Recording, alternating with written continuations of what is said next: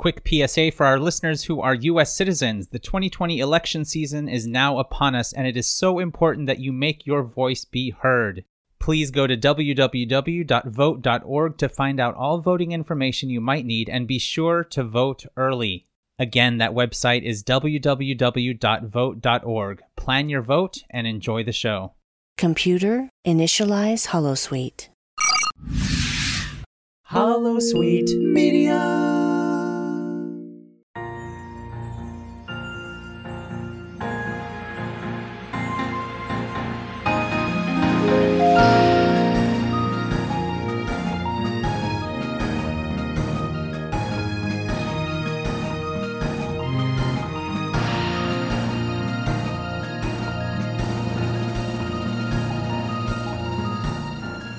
Let us see what the future holds.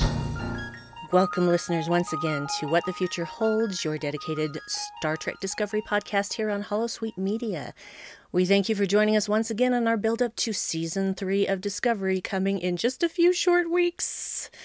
And I try not to squee every single time I say that, but it's difficult. I'll squeeze. You're doing it for me. Yes, you might notice I'm not alone. I'm never alone. Why would I ever do this alone? I have people with me that I trust and love doing this podcast with me. First of all, my good friend Christopher D. Littlefield. How are you? Hello, I am doing very well today. Thank you. I am glad to hear it. And of course, my wonderful husband, my partner of almost 23 years. Just like three weeks, it will be 23 years. Dave Jackola, uh, how are you, darling? Vulcan, hello to you. I'm doing okay. Don't Vulcan hello her. I don't want a Vulcan hello. I do not want to be fired upon. So last week we talked about season two, excuse me, part two, season two. I'm off to a great start. And finished off our season one retrospective. And boy, did we have a lot to say about the We latter sure half did. of season two. Season, oh my God. Had a lot to say about the latter half of season one. I'm having trouble with words and numbers today. That's okay. That's that bodes well for a podcast.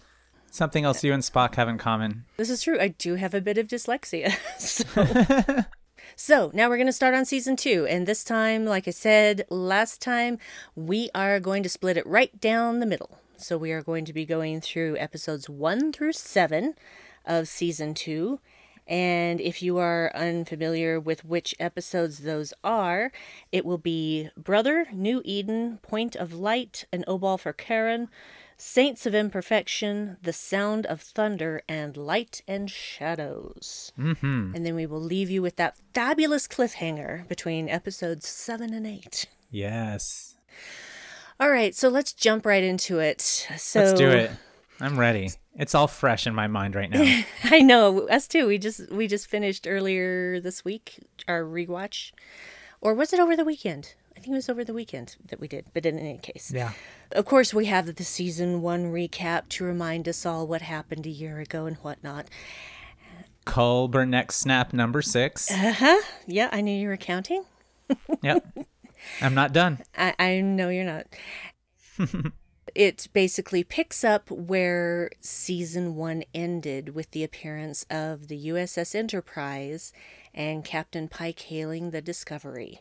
The Enterprise is basically almost completely inoperable. Pike and his science officer and security officer are going to beam on board. Michael is obviously very tense because she knows that Spike, that Spike, that Spock Suddenly we're doing Buffy. slash fic. Um, Pike and Spock are now Spike. Ooh. Oh, that's a nice little I uh, like relationship that. name for them. Or they're shipping. yep, exactly. She says to Sarek, "I had, I had thought I would never see Spock again," and Sarek says, "Nor did I." So Saru says, "Come on, we're going down to the transporter room." So she goes down with him, and then we get not Spock. We get sexy Connolly. Yeah, I didn't like him. Sexy, toxic, masculine, but so sexy. Didn't find him attractive at all. I do. Ah, yeah. Did absolutely nothing for me. Maybe that explains why I sometimes date assholes. It could be. it could be. Because Well, confidence can be alluring. Yeah, Yeah. but his confidence was obviously misplaced. Yeah, bravado. Pike says he's there to take command, and they head off to the bridge because Saru says that it has to be done specifically because of the whole Lorca thing. They have to actually transfer command in front of all the crew and verify handprints and all that sort of stuff. Mm-hmm. I was gratified that Linus did sneeze on Connolly. That made me smile. and it made Yes. Burnham smile too. And you know what I noticed this time? Hmm. that Linus's eyelids blink both horizontally and vertically. Mm-hmm. Two sets of eyelids. So hmm. cool. Vulcans have two sets of eyelids as well. I love Linus. He's fun. Glad we get to see more of him. Yeah. We have our fun bridge scene with uh, Tilly getting Pike's uh, information and putting his handprint on his, his pinky's not quite in the right spot, and she just. She's like, it's, Thought about a captain. yeah, it's just so cute. You know, she's just so awkward. She's like, it's just, uh, let me just, and she moves his finger. Which class did he fail? Uh, physics. Was it cartography? Physics, right. and has Astrophysics. childhood asthma. Had childhood asthma. I like that he is immediately, purposefully being as opposite to Lorca as possible because he's been briefed on what this crew has been through. He's not going to be deceptive in any way, he's not going to hold anything back. What you see is what you get with Captain Pike. Mm-hmm. So, which is refreshing. Yeah. I don't know what anyone else's experience was before Star Trek Discovery Season 2, but I only knew Anson Mount from one thing up to that point, and that was actually Marvel's Inhumans. Right. Same. And when I first saw him, I'm just like, who is this? It's Black Bolt. Taking a role in which he didn't get to speak. Mm-hmm. Yeah. Had to be all face acting. Yeah, so I had no idea what he sounded like until he appeared on Discovery, and then I'm like, oh no, that works. That works. Just, He looks so much younger on Inhumans, right? I mean, he does have gray hair on that as well. It's just not as gray. Right. He had some gray hair during Hell on Wheels. I did watch a little bit of that after season two came out. I, I, I think I've only watched the first episode. It's pretty good. It is good. I'm not a Western fan, but I would watch it for him. And Colm Meaney. And Colm Meaney. Yeah. Gotta watch it for those Trek people.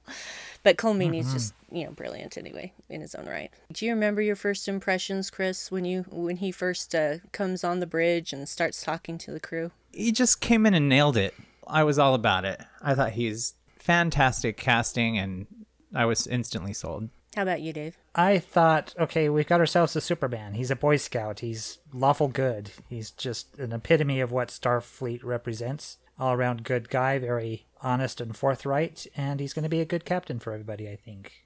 I was much of the same opinion. I knew that he would do well just because I knew he was a good actor, even though the only thing I had seen him up to that point was Inhumans. You know, if you can connect with me without saying a word, you're pretty damn good. This is what I want. Can we keep him forever? I know we can't keep him forever, but at least we get him for this season, right? Please say we can have him for the whole season. that was basically me in my brain, just going a million miles an hour, going, I want this forever. But uh, I knew it wasn't to be. I do love how he immediately explains the seven signals. He talks about what their mission is. There's only one that is willing to show it, show them where it is, and that's where they're going. Mm-hmm. Right before they start doing anything, you know, he gets in the captain's chair and he says, "Okay, roll call," and everybody just looks at every Right. each other and just like, "What?" And he says, "Yeah, I need. I want to know who I'm working with. Ju- Just, just skip the ranks; they don't matter." And just by them going around the room one time, he's got everybody's name. I couldn't have done that. He's just that good. And then he's giving everybody orders, and then he's like to Detmer, and Detmer, fly good. Mm-hmm. And Airiam is the only one who says her rank. Mm-hmm. And I still haven't understood why that was important to her. But I don't know. oh well. I thought that the very beginning of the episode was so beautiful when we get the Cassini mission info and Oh, the beginning of the girl who made the stars mm-hmm. story, and it's just beautiful. Yes. And everybody thinks it's going to go into the typical thing, but they they expected you to think that until you, she says, "Space, the final frontier, Right. above us, Yeah. below us, Within us. Thank you. I thought it was beautiful. it was. Also, I, w- I want to say just real quick that Brother was the very first podcast, first time I ever guested on a podcast. It was for the other network for the oh, wow. for the postcards, the fan feedback episode, and that was the first time I ever was on a podcast. The more you know. I had a feeling that we weren't going to see Spock for a while, but I was still very disappointed when it wasn't Spock being on to the Discovery. But that's okay, it was worth the wait. This is the episode which starts us on this crazy ass journey through seven signals. This is so fast paced and yet doesn't feel rushed. But when we got to the end of season two again, I just felt like, didn't we just start this? Uh huh. Each episode just bleeds into the next, and so it feels like one continuous story instead of episodic. They go to the red signal. There's no red thing. Where's this damn red thing? Where's the damn red thing? there's weird gravity going on because there's dark matter around, which they don't know quite yet. But they find a big asteroid and there's something crashed on it when they do these photographic they they can't really scan so Burnham suggests well we have these cameras that we use for hull repair and we could take a bunch of photos and kind of composite them and so that's what they do and that's when she finds something on that big asteroid And these cameras, they have flash bulbs on them. I thought well that was space is dark I know. They just start flashing like like it was like paparazzi or something.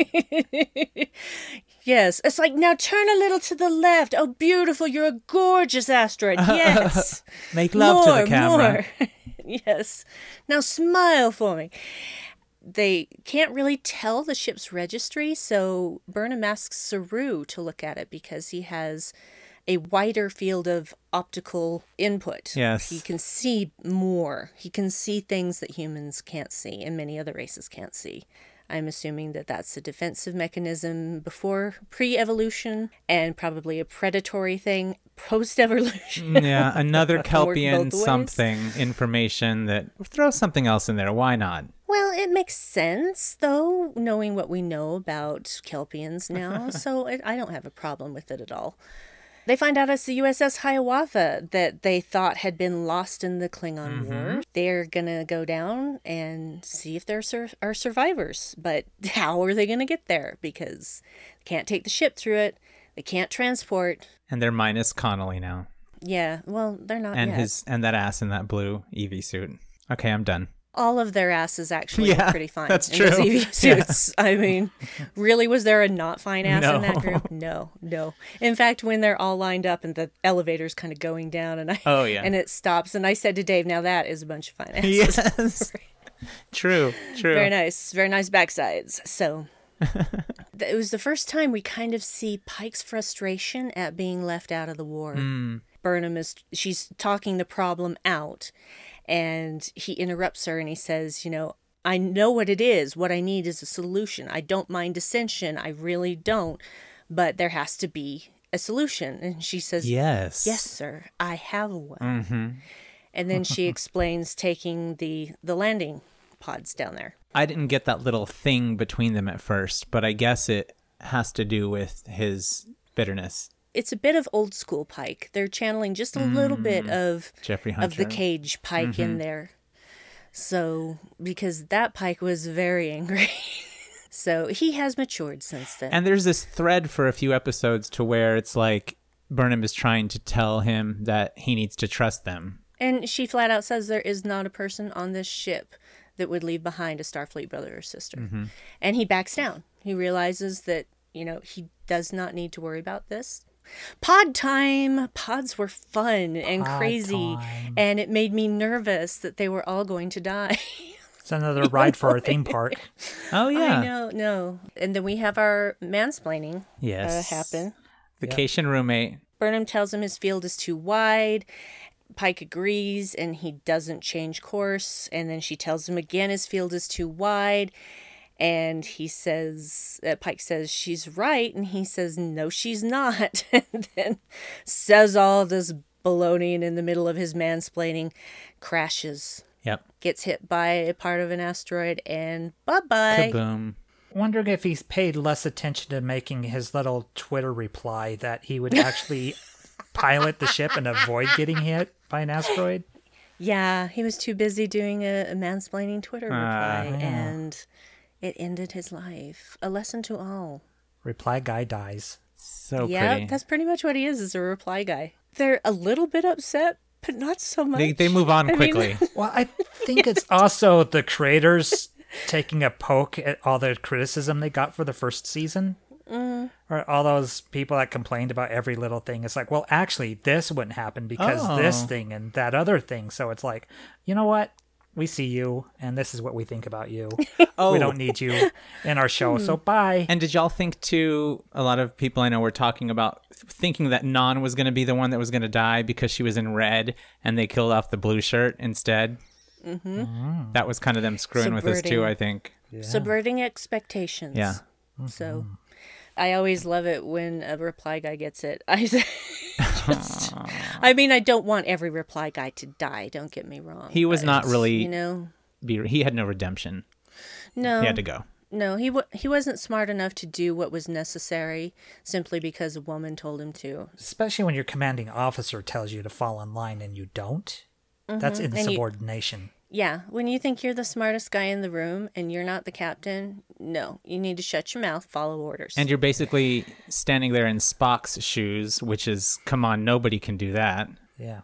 And he isn't even a commander yet at that point. Mm-hmm. So they do make it down, albeit um, Pike almost dies because he gets his pod fractured and his uh, helmet on his EV suit won't lower. This is when a plan is hatched to rescue him, and he is refusing rescue. He's like, "You're not gonna you risk your lives for mine. You got to do this." And she's just like, "Sir, trust us.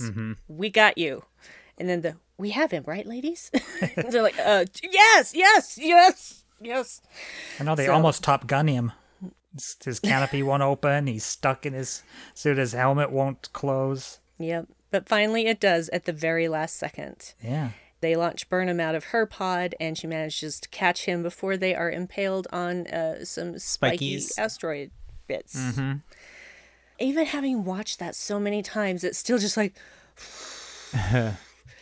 every time. It just you know makes me tense. Which is even knowing the outcome, if it can still make me tense, then everyone has done their job right. So now we're gonna go meet Jet Reno, our new favorite engineer that is not Stamets. We're going to meet Jet Reno, who's been keeping a bunch of critical patients alive for 10 months. Yeah. But first, they have to enter the first level of their Dungeons and Dragons dungeon, This is true. getting scanned, having to step past all her little traps that she's yeah. organized. Mm-hmm. tripwire. Yep. That niggles at me just a little bit because it's like, couldn't you just deactivate those? I you know. They've been scanned and you know they're Starfleet. She probably still suspected that they might be under Klingon influence because Mm. she thought the war was still going on. Mm-hmm. So, It's like, well, you're not speaking Klingon, so yeah. I really love in her little makeshift sickbay situation that the guy whose heart is being kept alive on the outside, she calls him Valentine. Oh. That's his name. I thought that was so cool. That is adorable. How do you think of her using engineering to save lives through medicine? Why not? Uh, I mean, she does that work? Does that not work? It absolutely does because she knows how to read. Right. So she still has a computer on that ship. She can still access data. She's clearly not your average engineer either. She's she's pretty uh, No, no. smart. She can MacGyver things Mm-hmm. if she needs to.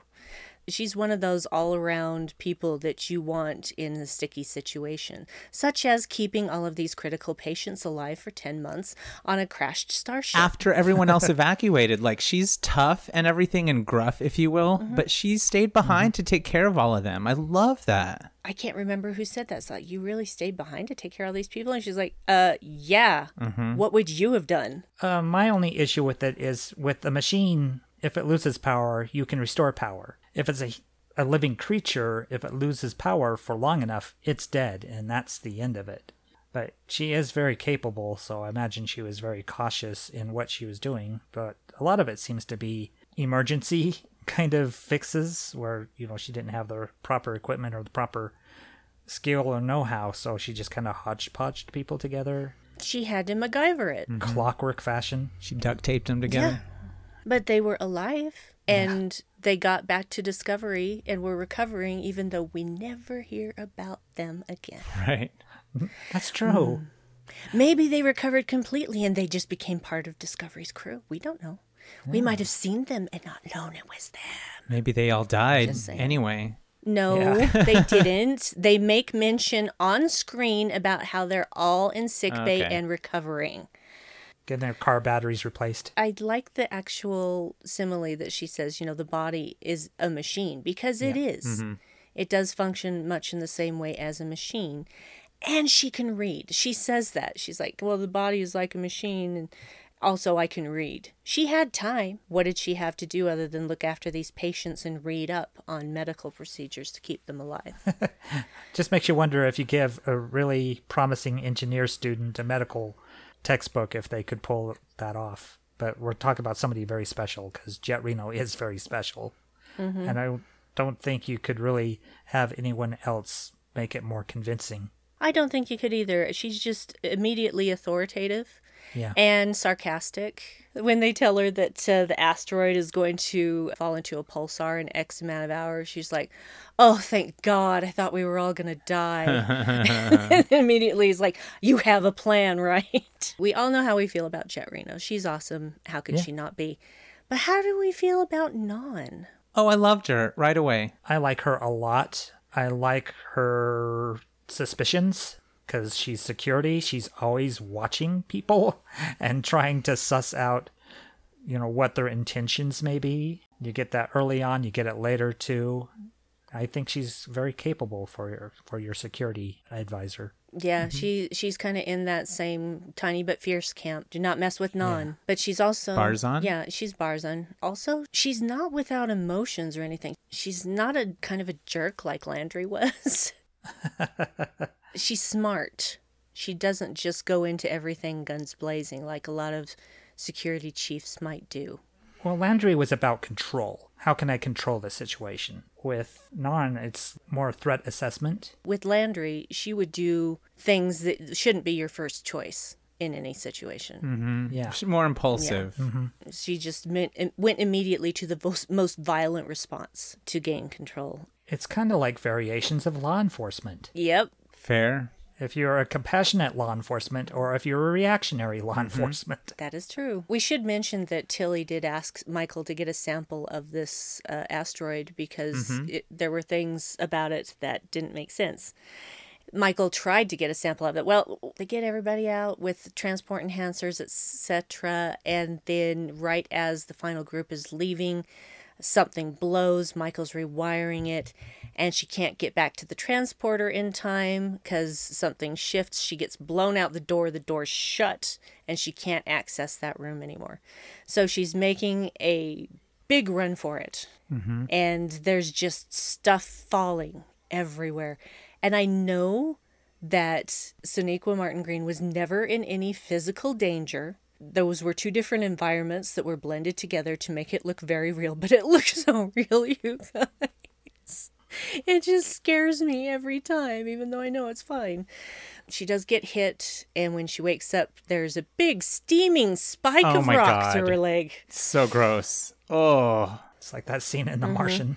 it just it hurts me it hurts me just talking about it she's now wounded she can't run she thinks she's going to die and then she sees a thing We get our first Red Angel sighting Yeah, a red glowing Yep. thing. that we're aware of. Mm-hmm. it's interesting with a lot of the red angel appearances that there's kind of an ethereal choir or solo mm-hmm. thing going on vocally. Mm-hmm. So which i really like. You see this figure that looks like it's coming towards her and it does look like it has some kind of wings. And she's just kind of staring at it and not believing what she sees and then all of a sudden pike looks like he's running through it of course we know that that was actually just her blipping out of that timeline and going back to the next stop but we'll get to that in part two of the retrospective. Michael makes it back with Pike's help, is not a good patient, according to according Pollard, we get a Dr. name now? Pollard. Yeah. No, we had we had her named in season In one. season She one? was named, Oh, okay. She was named in season one. All right. Uh, but she explains to Tilly that she had the sample in her hand, but it didn't transport with her. And they discovered that that means it had dark matter. Tilly hatches a plan to get a chunk of asteroid.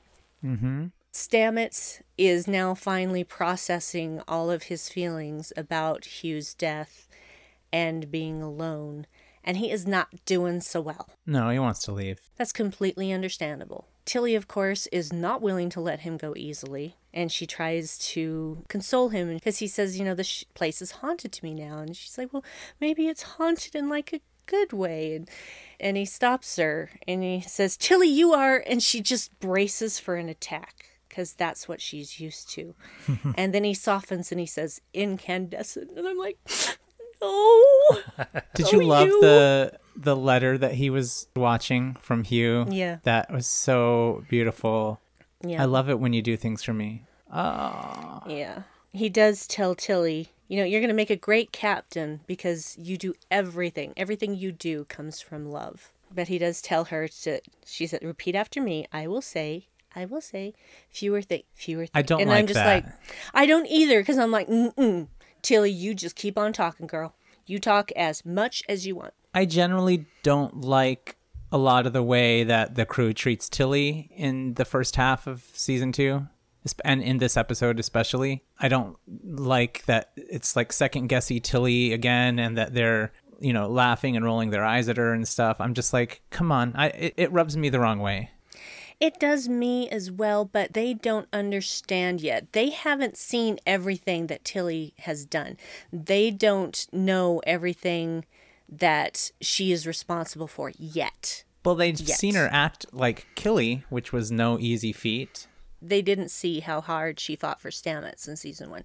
They weren't witness to that. You know, that was something going on outside of their purview. They don't really understand yet the magic Yeah. that is Miss Sylvia Tilly. And Stamets sees Tilly walking by and asking for, you know, a gravity generator, and he's just kind of like, "What the what?"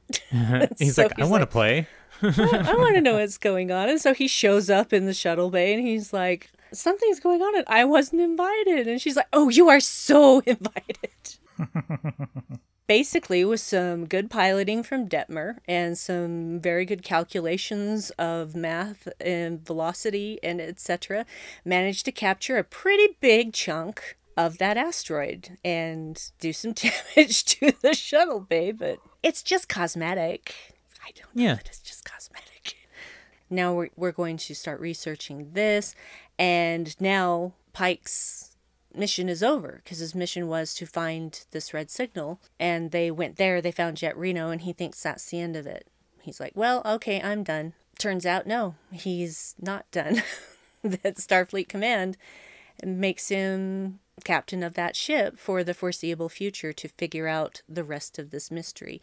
And Burnham does go to Pike and says that she had expected to see Spock earlier on, and afterwards he finally confesses that because she wants to go to Enterprise before they leave her behind. And he says Spock isn't there and explains, you know, a few months back, he, something in him changed. Like he came up against a question he couldn't answer.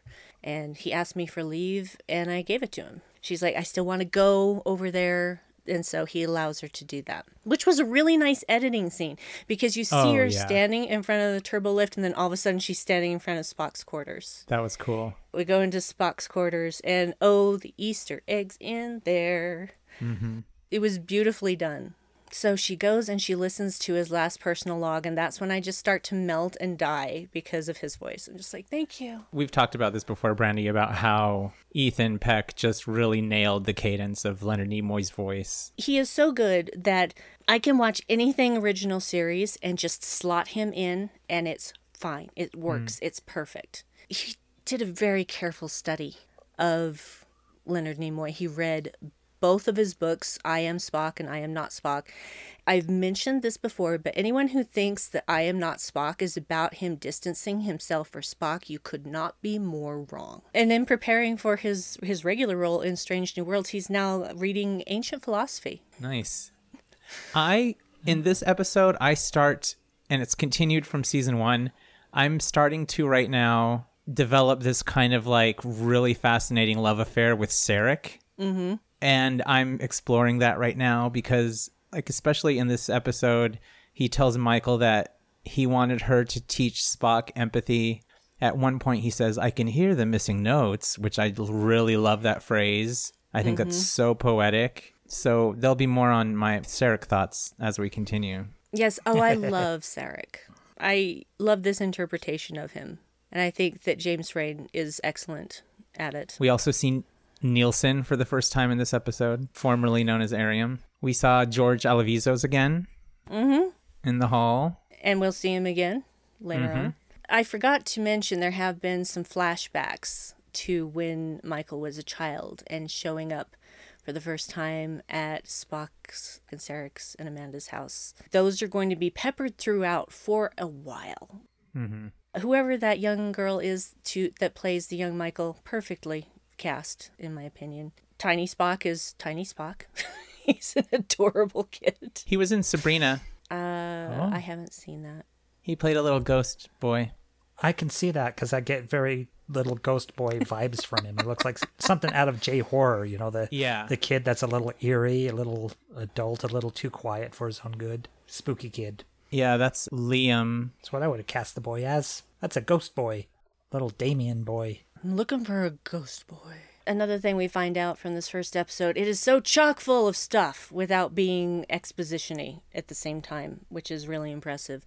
We find out there's a chasm between Michael and Spock, which we kind of already figured because otherwise we might have seen him sooner than this. After listening to that log, Michael understands that Spock actually saw these signals before they happened. And the game is afoot, as they say in Sherlock Holmes. But that's kind of where we end that episode is Michael figuring out that the information was encoded in that log in the same way that he used to draw when he was a kid. He used to draw his nightmares to take their power away. He could make them in sort into sort of a three-dimensional hologram sort of thing. Anyway, we spent a lot of time on episode 1, but it's Well, it's like a movie. we're already off to a fantastic start of season two. I love the new characters. I love the relationship between Michael and Saru now. It's they're comfortable. They work well together.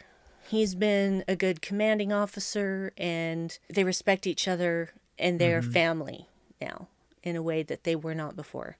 You can tell when Saru knows that something is up with Michael, whether she admits it or not. And vice versa. Yeah, because when they're going down to the transporter pad, air transporter room, I should say, and he says, "Hmm, you're kind of agitated," and she's like, "No, I'm, I am on task. I'm in problem-solving mode," and he's like, "Hmm." Yeah.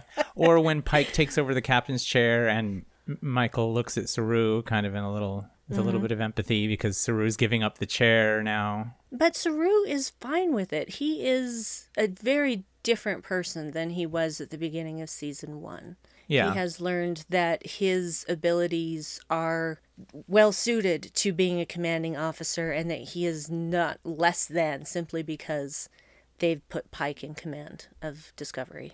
It's like we said before, is that he's the older brother playing dad temporarily until they can find a new dad for a little while. Yep, he's Daddy Pike. Daddy Pike. He can be Daddy Pike anytime he wants. Okay, that sounded wrong. No, that's that sounded right. of course you'd say that. New Eden, we get another signal right off the bat. Mm-hmm. And we know that there are seven signals and we know that there are 14 episodes. And so it's kind of like, how many signals are they going to go after? Like episode per episode. We get another Culber next snap Oh, number yeah. seven. The new signal appears in the beta quadrant over a planet that they don't know about.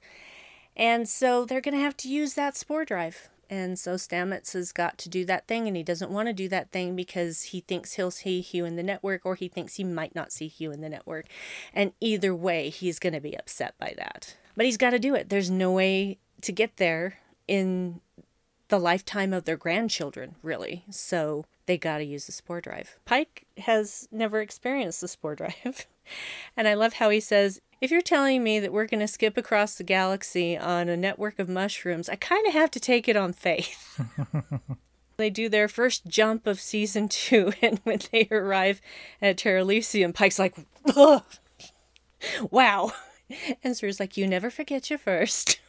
Hmm. What a great name for the planet too, because it's Terra for Earth and Elysium like heaven. So it's like heaven on mm-hmm. Earth. Oh. Yep. And we also find out that there was an angel Yeah. sighting World War Three. Yep. And that these people were somehow transported to this planet across into another freaking quadrant mm-hmm. and that they're human.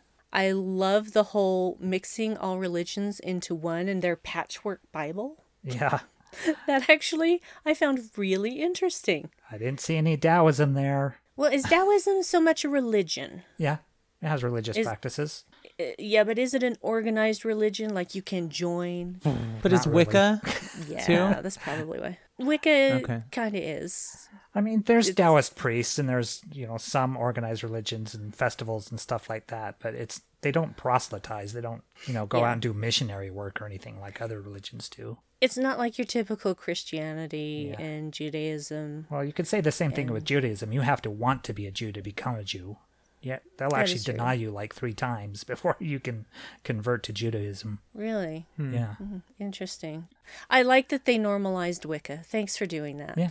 Because, you know, there's still this idea that Wicca is this horrible devil worship and nothing could be further from the truth. So, It's just neo paganism. yeah, they worship nature, Yeah. the energy of nature and life. I like that they mm-hmm. refer to the All Mother in this episode, Yeah. And it reminds me of mm-hmm. Dark Crystal: Age of Resistance for the All Maudra. Yeah. Yep. I really like that. The ladies in charge. Ladies make good leaders. Oh, speaking of ladies who get to find out a Owosekun comes from a Luddite family. Mm-hmm. That was interesting. I never would have guessed that. So it was nice to get a little backstory on her. And she does get to play a big role in this Yeah. episode, which is nice. So she must have been quite a rebel if she's joining Starfleet to run ops or what have you. We can cover that in Such Sweet Sorrow Part mm-hmm. 1, how her family reacted. So, because she talks about that in her message to them. I find in this episode, mm-hmm. I'm really starting to like the interplay between Pike and Burnham, and mm-hmm. how Burnham keeps the fact that she saw the angel from him, and Pike can tell that Michael is keeping something from him, mm-hmm. but he doesn't. He lets it Yeah. go. I think that he can read people Yeah. very well at this point. He knows that she doesn't completely trust him yet, and so he's willing to wait for that. He does have the chance to pay that back to her later when he's asking her all of these questions about Georgiou and what's going on there, and she tells him this is a longer conversation. I am asking you to trust me. And so he does. He backs off and he says, but he does reiterate that he won't wait forever for those answers. Mm-hmm. Which I'm assuming at some point off screen, Michael does tell him the whole story of Emperor Georgiou, which is why he was absolutely not surprised later when she reveals that. But that will come Yeah. next episode.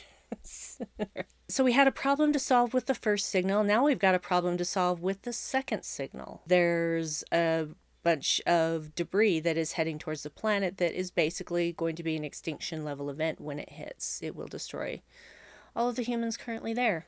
It's super handy that they have this giant asteroid in the shuttle bay that has enough gravity to drag those particles out of the way. It's almost like someone set this up. I know, right? Yeah.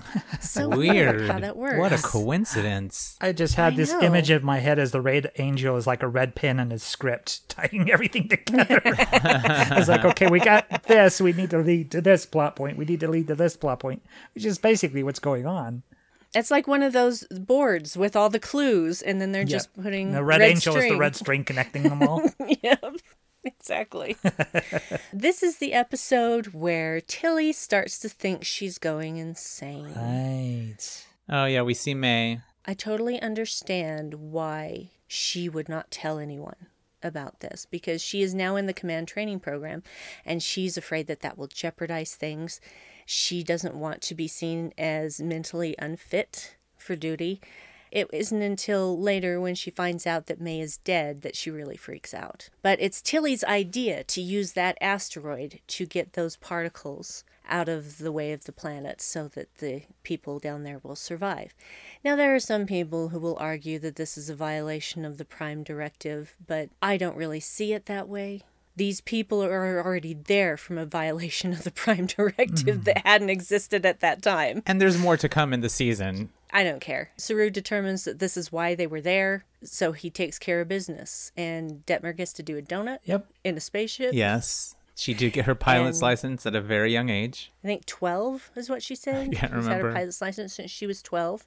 I do like that there's the one guy down in, on Terra Elysium that absolutely knows that they are not who they say Oh, they yeah. are. Jacob. He comes from the family of many scientists, and he is not fooled by them. He's not fooled by how their hands aren't scarred and rough because of manual labor. He's very good at deductive reasoning, and he puts two and two together. They really shouldn't have taken phasers down there, should they? Because the little girl is playing with one, and Pike jumps on it, and it goes off in his chest. And he almost dies. He almost died. Question for you. Do we think somehow New Eden is involved with season three? Are we gonna see them again somehow? Are we gonna are we gonna return to them? Just a just a random thought. That's already been acknowledged. Has it? Yes, it's been set up for a safe place in the future that they can go to. That's where they were heading. Yeah. Okay. they weren't just going through the wormhole to go through the wormhole because michael was michael was talking about how what each signal meant is we did this to get jet Oh, right. we did this to identify safe harbor once we got to the future because they needed to be on a planet where there was no technology where they wouldn't be detected Oh yeah. because how would they suddenly explain is hi Uh, hey we're guys. here So so it's been a thousand years. But does leaving them a power core does that upset them not having technology? it's just a battery Just to keep the lights on. and they had batteries before that they had used Yeah, this probably works off a chemical process anyway. It's not something electronic with electronic information. no it's There's no signal given or received. Nope. It'll Okay, and it'll last buy for a that. long time. So I like that once Pike returns and actually comes clean with Jacob, he's okay with just knowing he was right. That's all he mm-hmm. needed. You know, they weren't going to rescue them. They were going to, in that regard, obey the Prime Directive and allow their culture to develop as they saw fit, instead of reintegrating them into a future that would probably just really freak most of them out. They've taken people out of time before or out of place. Or taken them up on the ship. First Contact, mm-hmm. Mm-hmm. Lily ended up Yeah. on the ship. Alfre Woodard. also Voyage Home, I think, had that too. Yeah, Gillian. She ended up in the Yeah. future. Yeah. So it's not something they don't ever do. Oh, it happened in TNG a few times. And Gillian had no family. So there was no one really to miss her. Anyone who had known her would probably think she just was so upset about over the whales being released into the wild that she just dropped off the face of the earth or whatever. You know, they have plenty of explanations for why she wasn't around anymore. They broke the temporal prime directive for sure. Yeah. Yeah. But they had to to save the universe. Yes. To save Earth. Exactly. In this case, they're literally saving the universe. They just don't know that yet. It's like the Queen song, Saviors of the Universe. That's from Flash. Ah. I'm sorry. He'll save every one of us. I'm sorry. I suddenly went into that song. Michael does finally come clean in this episode about the Red Angel. She she comes to Pike. This is after, of course, he's been hurt and he's got broken ribs, which will hurt for a long time. When she comes in, he asks her to please not make him laugh, and she says, "Well, fortunately for you, I was raised on Vulcan. We don't do funny." And then he laughs. Of course, he laughs. she admits that she saw the Red Angel, and he asks why she kept it from him, and she said that she thought she was hallucinating. And they're kind of having this theology versus science tug of war in this episode. Pike has experience in both, Right. whereas Michael is just firmly Yeah. in the science camp and doesn't think outside of that. I think that they let go of that with Pike too, Yeah. like talking about the religion-y thing. Yeah. Pike's immediately ascribing motivation to the Red Angel, and Michael's like, there's nothing to indicate that. She's being very specifically scientific about this. In fact, she's kind of, she's almost kind of pissed off at the Red Angel for not being explainable and her not being able to understand. She doesn't have enough to work with here. Mm-hmm. Michael does find out that Spock is in a psychiatric facility and he checked himself in there. Michael is very upset that she wasn't told because that was the first thing is that the family's supposed to be told and he says unless the patient declines to have that done and so spock obviously didn't want any of the family to know that's upsetting to michael This is going to continue in episode three, which is Point of Light, where we're going to find out why suddenly Spock is persona non grata. So let's head into that. Because this one has a lot of Klingon stuff in it, as well as stuff going on on the ship. Yeah, I like this episode a lot. We finally get to see what's going on back on Kronos with uh, L'Rell and Tyler.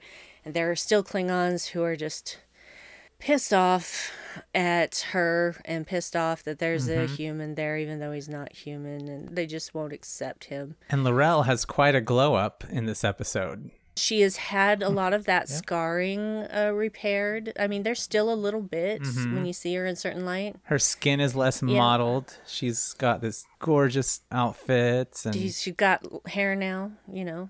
Because, mm-hmm. And anyone who is complaining about their hair growing so fast, it was established in T and G, if I remember correctly, that you can stimulate hair growth. oh yeah, Barbers can do stuff like that. Just calm down about that. it was the Bolian barber. We're also introduced Mr. to Mott. spy paint. Yeah, spy paint. oh yeah, spy paint. that would make a, a good episode title. Spy paint? Spy paint. Oh. How cool was the the Burnham Tyler chat scene I love where they that. went back and forth in the perspectives? Yes. Love it. That was very well filmed. I loved how they did that. And the editing of that together was also really well done. Yeah. Oh, that was cool. Now we have Kol-Sha, us- the second Klingon that Kenneth Mitchell has played. Yep. Apparently the uncle of Kol, is that correct? Or is it the, the father? That's the father. The father. I'm getting confused. It's L'Rell's uncle that's hiding the baby. Oh, yeah, there's a baby. oh yeah. There's a baby. There's a baby. In a cauldron. It basically looks exactly the way I would envision a Klingon cradle to look. Right. Because they're not touchy feely, coddling sort of people. Nurturing. After you've raised your baby to a toddler, then you could use it for an outdoor mm-hmm. campsite. It makes a nice fire pit. I also like that L'Rell's like, I ain't carrying this baby. Like she didn't even have it and she didn't even carry it. Well, really, she couldn't. I mean, she would have been endangering the child if she had carried it. So, And that would have caused a lot of controversy in the Empire. yeah, a ton. Klingon test tube baby. No, she wasn't really. It, the baby was conceived in the original way, but then developed outside of her uterus, which is why he was so Right. small. She explains that in the episode. We've got the Klingon stuff going on. L'Rell is upset that Tyler doesn't love her like Voq did, and Oh she's yeah, having that's trouble with cr- that. Weird. That's a creepy scene to me. You know, I get it though. I understand where she's coming from. Yeah, and at the same time, I understand time, all sides. Yeah, Yeah, you see that with Michael too. Anytime he taps into that Klingon part of him, She gets weirded out too. that she starts kind of looking at him like he's a stranger, but he still has Tyler's eyes. she doesn't know that part of him. She just knew Ash. Yeah, he's a person without a home, which is why I think he gets attracted to, you know, where he goes later. That happens in this episode. Kol-Sha tricks uh, Ash into touching his face paint, which has little nanites or whatever the hell it is. in it Yeah. that allows them to listen in to the conversations. and that's how they find out that there's a baby. Baby. Kol-Sha decides he's going to kidnap said baby and force L'Rell to abdicate and make him chancellor. That doesn't go well. that does not go well for him. No, does It does not. not. Goes it- well it- for the fly. Yeah, it looks like it's going to actually happen, but at the last moment, somebody else shows up. Somebody that we've seen in a hooded cloak darting from here to there. I didn't realize that until this rewatch that Georgiou was already there before in the baby Mm-hmm. room, disguised there in the room with the cloak. I didn't Mm-hmm. realize that. I thought it was just a random person showing up, but she was there the whole time. Yeah, she knew everything. I She didn't everything. notice that, and I saw this episode like four times when it, you know, within the past year and a half. I've seen it more times than that. I've lost. I probably count. have too. It's probably double digits now. because of Spock. It's not just because of Spock. It's also lot of because it. of, Pike. Georgiou shows up, uh, or appears rather, in the nick of time. I shouldn't say shows up, she was already there. She appears in the nick of time, takes down uh, Kol-Sha, and he had had them basically paralyzed and was going to let them suffocate. Georgiou releases them, allows L'Rell to kill Kol-Sha. And fun fact in the Klingon fight, Alex Kurtzman was the one who requested to Jeff Russo, the composer, that there be an electric guitar kind of power Yeah. chord in that fight. Oh wow. And if you listen to There Are Four Questions, episode one, you can hear that story. Yes, nice plug. And it's a great story as well. And it's a great soundtrack. Yes. So, all of the great things. I'm just going to go through all the Klingon stuff and then we'll focus on the Discovery stuff. Georgiou's like, yeah, you can't, you can't have these guys. You can't have them. They have to go because you have to stay in power and you can't stay in power with those guys here. They make it look like she has killed Tyler for killing their baby and then deems herself mother. yeah, they went to Tom Savini and got special effects done to get severed heads They for her to toss. They were oh. unfortunately really, were really really good. well so done. good. Yeah. just uncomfortably good. But you guys knew that that, I mean, nobody really thought that that was real, right? Oh, When no. you were No, watching no, it the first time? Okay. No, of course not. Of Yeah. course not. Not even Georgiou would do that. Well, yeah. Well, no, she she might, but not not to humans. or mo- probably not even to Klingons. It depends on how pissed off she was. She uh, has made everyone believe that there is no baby, there is no more Ash Tyler slash Voq. Uh, we see Ash Tyler with the baby on a Section 31 ship Mm-hmm. because Georgiou has allied herself with Section 31 and she's basically recruiting him.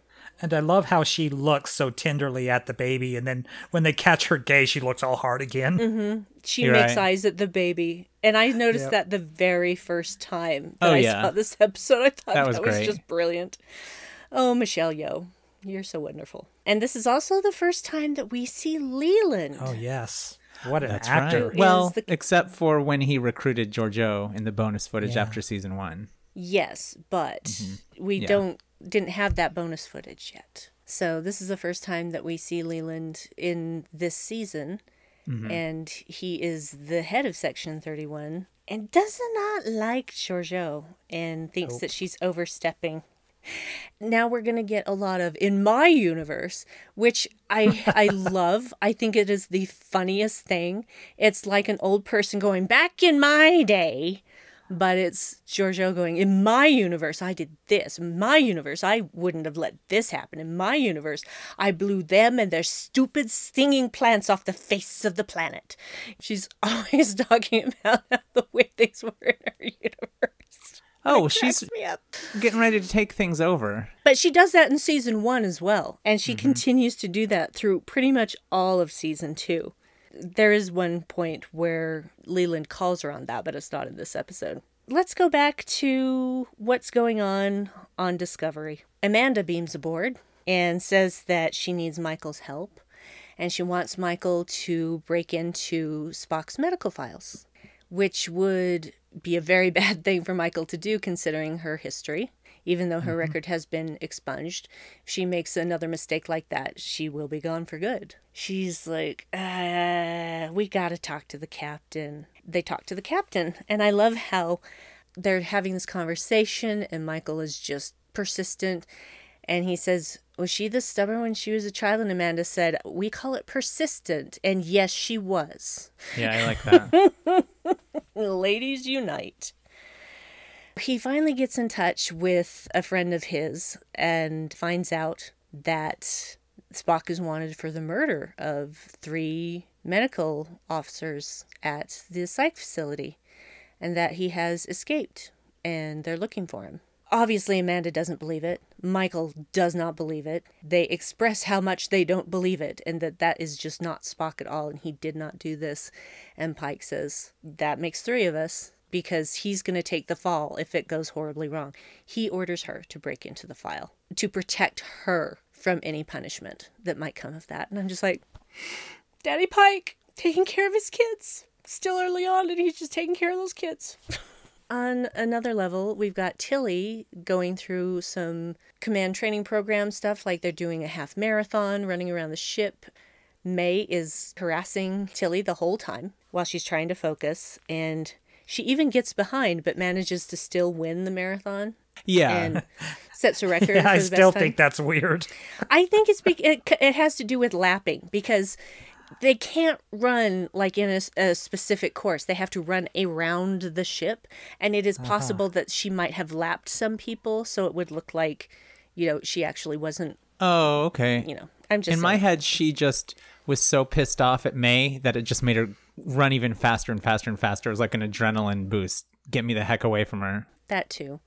You know, Michael uh, comes by, congratulates her. That's the point where Tilly should tell Michael, but doesn't. Then May really ramps it up when they're doing shadow exercises and she's shadowing the captain. She shouts at May and basically makes herself look crazy and then has a breakdown and quits. And Quits the command training leaves. program. Leaves. Yeah. And how May's saying, that's Mm-hmm. not the captain. I don't, that's an imposter. I don't know who Is that he is. shorter and blonder? And whiter. I love her accent so much. it's so great. It's Yeah. so great. Burnham is now confronted by what she did to cause this rift between her and Spock. And she admits to Amanda that she did something horrible, that she had to hurt him so deeply that he wouldn't come near her again. And Amanda asks her what she did, and you get some marvelous Sonequa face acting Yeah. just fantastic communicating so many things without saying a word. and us not knowing what it is. We don't know what it is, but we can tell it's terrible. And Amanda is not happy. She's not pleased.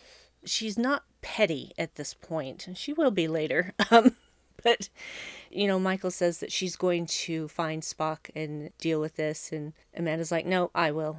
And she takes the medical files and she leaves. Michael is upset. Oh, and we learned that Spock saw the Red Angel when he was a little boy. Well, we knew that from his logs, but in any case, there were drawings. There oh. were Oh. lots of drawings and information. Michael goes back to her quarters and she's upset, and Tilly is there and comes in and she's upset. And Michael just really wants, she needs a problem she can solve, and she also wants to help her friend. And so she's finally just like, Tell me what is going on. And so Tilly starts explaining about seeing May. The big clue comes when May's like, Why is there water leaking out of your eyes? Tilly kind of chuckles, and Michael's like, What? And she says she doesn't know what crying is. And Michael's just like, This is not a human. This is not a, a girl. Just show me a teenage girl who's never cried. You can't.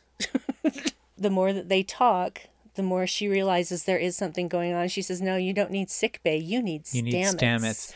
I love this moment because it's like what happened in season one when Stamets didn't need a doctor, he needed Tilly to help Mm-hmm. to put the network back inside him. It's like the flip.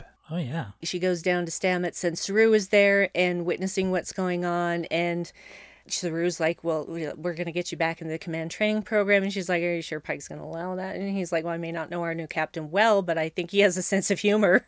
they find this organism inside her that is manifesting as May. Stamets is going to use the dark matter to get it out of her. And so they mm-hmm. get it out of her. And it's kind of an interesting, kind of juicy, blobby thing. This may sting a bit. no, he did tell her it would hurt. Yeah. This is the first time we really hear about control, the threat assessment system, as far as television in this uh, this particular series. I know it's been a big part of the books. I don't Right. know if it's the same system, but could be. Let's talk about Obol for Charon. Number one, number one, number one. We get number one. We get number get s- one. Yes, we get our first appearance of Rebecca Romijn.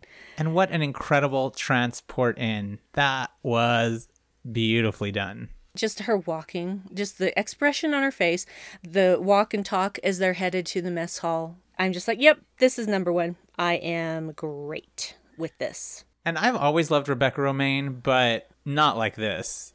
Like she's something even more special to me now. I love that she and her husband have arguments about who is the better number one. She says it is She is. herself, and she Yes. is. She She's is. correct. She has. She has laid down the law that it is she who is the top number one in their house, not compared to the rest of the number ones outside of their house, because then she has to go up know. against Frakes. Huh. Interesting. I'd say they're pretty evenly matched. It's hard to say.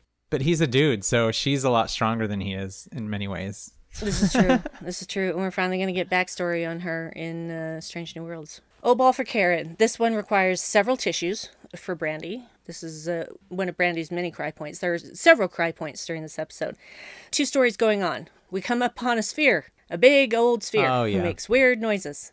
At the same time, Saru gets sick. They're trying to figure out what to do about the Red Angel stuff when the sphere shows up, and it is pulling Discovery towards them. They can't do anything to break free. Suddenly, the Universal Translator has gone wonky. Very, very wonky, and everybody's speaking a different language. Their displays are in different languages, etc. Michael immediately knows one thing that will help, and she just gets on the comm and says, Saru. He comes to the bridge, and everybody's speaking like there. I don't know how many different languages we heard during this whole sequence. No idea. I know I heard Russian. And she and Michael is speaking to him in Mandarin, and so Klingon, she's explaining what's French, going on. French, Italian, different dialects. When she's explaining it to him, he says, "Yes, I have eyes and ears, Burnham." He's catty, Saru, right now because he mm-hmm. doesn't feel good. Yeah. He manages to stabilize everything on the bridge so that they can communicate again, but this virus, quote, quote unquote, that the sphere is transmitting is messing with the communication and the universal translators on the rest of the ships. Saru says he's going to help with that. They manage to stabilize that. And then uh, Saru is not well, like super not well. Michael makes him go to sick bay. They make him confess that he knows what he's going through and it's called Vaharai and it's going to result in his death. And there is nothing that they can do to stop it. This is where we find out that this is the process that happens when the Baul, it's like, oh, you're about to go into Vaharai. Well, it's time for you to die, so we're just going to cull you. That's how they know it's their time to die, because they've been fed lies for generations and generations. While that's going on, uh, Tilly is trying to figure out what the hell is going on with this organism, along with Stamets and Jet Reno. It's fun to watch Stamets and Reno interact because they are so similar that they rub each other the wrong way. Yeah. Yeah, I have thoughts about that dynamic, that relationship that I'm not sure if it's worth getting into on this episode Oh, we'll talk about it later. We'll have plenty of time later. because it's obviously going to carry over into season three. We find out more about Tilly's childhood. She claims she was a weird kid, didn't have many friends. Boy, do I know how that feels. She feels like she betrayed the real May by not even knowing that she had died and not being, you know, as good of a friend to her as she could. Things are going on with that organism. It's getting bigger and it really wants to get to Tilly. Whatever May wants, they don't know what May wants, but Tilly's the only one who can do it, according to May. But we'll find that out a bit later. Number one did come onto the ship for a reason because she had found Spock's shuttle, and Discovery was trying to track that shuttle when the sphere came into their path. This is emotional for me in many ways. It was really hard for me to watch um, uh, Stamets to drill into Tilly's head so that they could Oh my bring him- god. And Yeah, that was yeah, intense. and I didn't he's- like that. It's hard. It was one of those things where they had no choice because they were shut off. They were closed off from the rest of the ship, and they had no other way to communicate with May. But then they had a med kit afterwards. Yes, but uh, the med kit did not have a laser scalpel in it. Fine. That was the whole point. they talk about that. What killed me is they didn't even brace her head. Yeah, right? She could have just reacted as soon as it got on there and it could have nicked her or something. No, because Tilly's a badass. He's like, "Hey, kiddo, Yeah. what's your favorite song?" She's like, "What? Your favorite song? Sing it for me." And so she starts singing Space Oddity. Get to hear some Bowie. And I'm just like, oh, Bowie reference. Yeah, They get that little implant in there and they're able to talk to May. And May is angry. And when she explains what's happening to the JahSepp, which are her people, it's kind of understandable why she's angry. She won't tell them why she needs Tilly, just that it's only Tilly that can help her. Eventually, this organism completely overtakes her and envelops her. And they try to get her out of it. They do get her out of it. But then Tilly's like, something's wrong here. It shouldn't have been this easy. And this goo emits this hallucinogen into the air. And while Stamets and Reno are basically tripping out, Tilly's gone. She's been taken somewhere. So back to the sphere. Both Michael and Saru work together and eventually find out that the sphere is trying to tell them things, that it's trying to communicate. Once they realize that and just allow it to take control of the ship, it transmits all of its data that's it's accumulated throughout its life. Tons and tons of data. And then explodes. But its its last thing was to push them out of harm's way so that they wouldn't be destroyed. Before we get to the big moment, there's a mm-hmm. part in this episode that I really like, which goes back to the relationship with Pike and Burnham, in which Burnham is asking Pike to trust her, but Pike says that his trust in her doesn't eclipse the mission when it has to do with the Spock situation and all that. And I just, I like seeing that develop a little more. They're getting closer. Burnham decides that when they catch up to Spock, you know, when they catch up to Spock, that she does not want to be involved with that, that she needs to remove herself from that situation. And he thinks it's the wrong choice, but he's not going to try and change her mind. That's her decision. Now she's going through this thing with Saru because he has asked her to be with him as he dies. He needs her to cut off his ganglia so that he won't go mad and suffer With his, with his sister's, sister's, knife, ceremonial. which we saw in the short knife? trek, um, The Brightest Star. When it was the Shenzhou that picked him up, but now it's the Archimedes. They retconned that for this. Metconned. Retconned. Retconned. Yes, right, retcon. Metcon is a workout. Retconned. yeah. retroactive continuity. Yes. Is that what it stands for? yes, Yep. Oh, wow. you didn't know that? Nope. No idea. Now you do. This very emotional scene of Michael and Saru saying goodbye, and it makes me ugly cry. I cried the first time I watched it. I thought we were going to lose him. I really did for a little bit.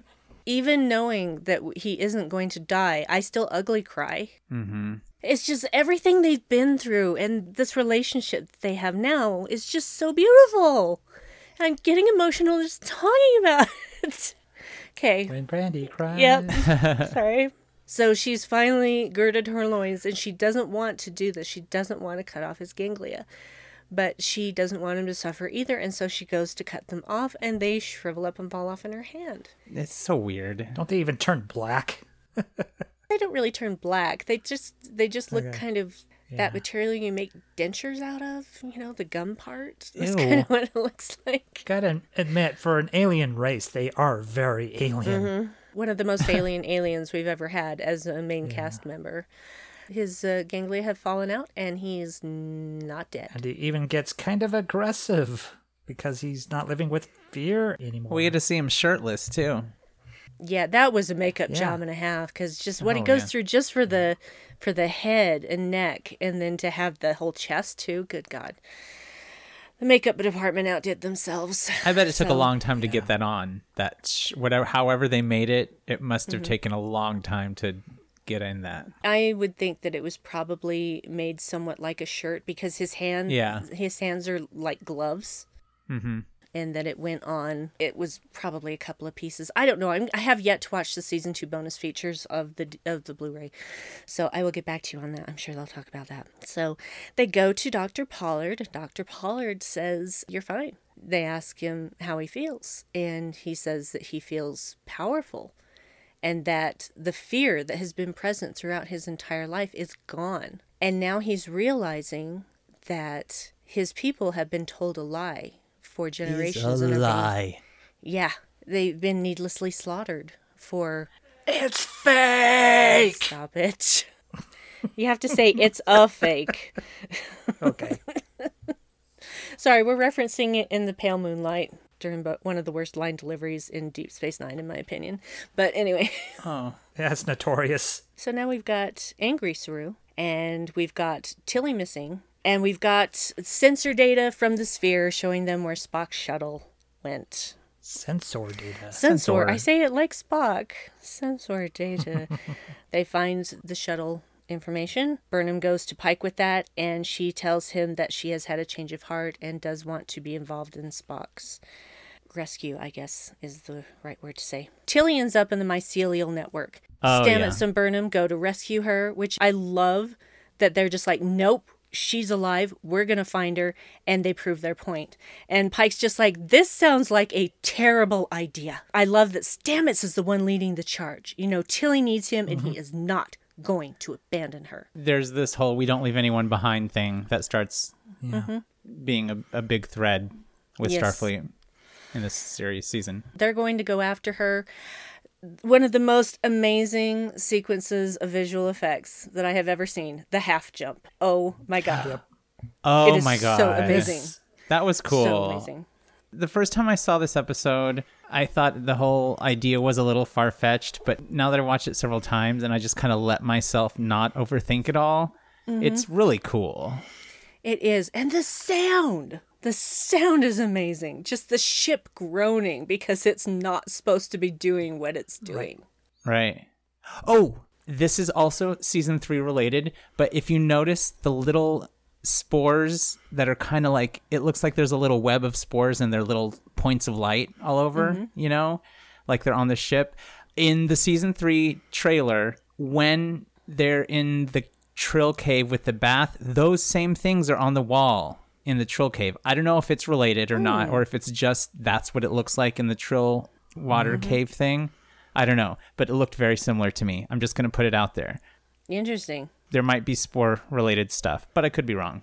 Or it could have just been a trick of the light and it's something completely different. We don't know. Yeah. Yeah. We don't know. I don't know. We're in states of imperfection, right? Yes. So, good quote from this In the absence of faith, only duty remains. Tilly is not happy that May took her into the mycelial network. And she says, And when I get back, I'm not going to work through my anger. I'm going to let it fester. Yeah. Stamets and Burnham find Tilly and May and finally get to see what Tilly's been seeing all this time. Uh, May has explained that there's a monster trying to destroy them, and that it uses the bark of this tree to as a weapon because it's deadly to the JahSepp. Interesting idea. They find this monster, and it's not a monster. It's Culber. It's Culber. It's Culber. It is. That made me happy. He's been in there a while. He has been in there Oh, a while. yeah. Did you see that amazing natural hair he had going on? Good Yeah. God. It was just like, wow. Dude. And his teeth and the, you know, Growing a bit of a beard. Yeah. couldn't smell, can't smell great. you know, I don't know if scent is the same in the mycelial network, so I I'm don't just know. gonna. I just I don't care. They're like, okay, we're gonna go back because Tilly can go back the same way that she came, and May has agreed to send her that way.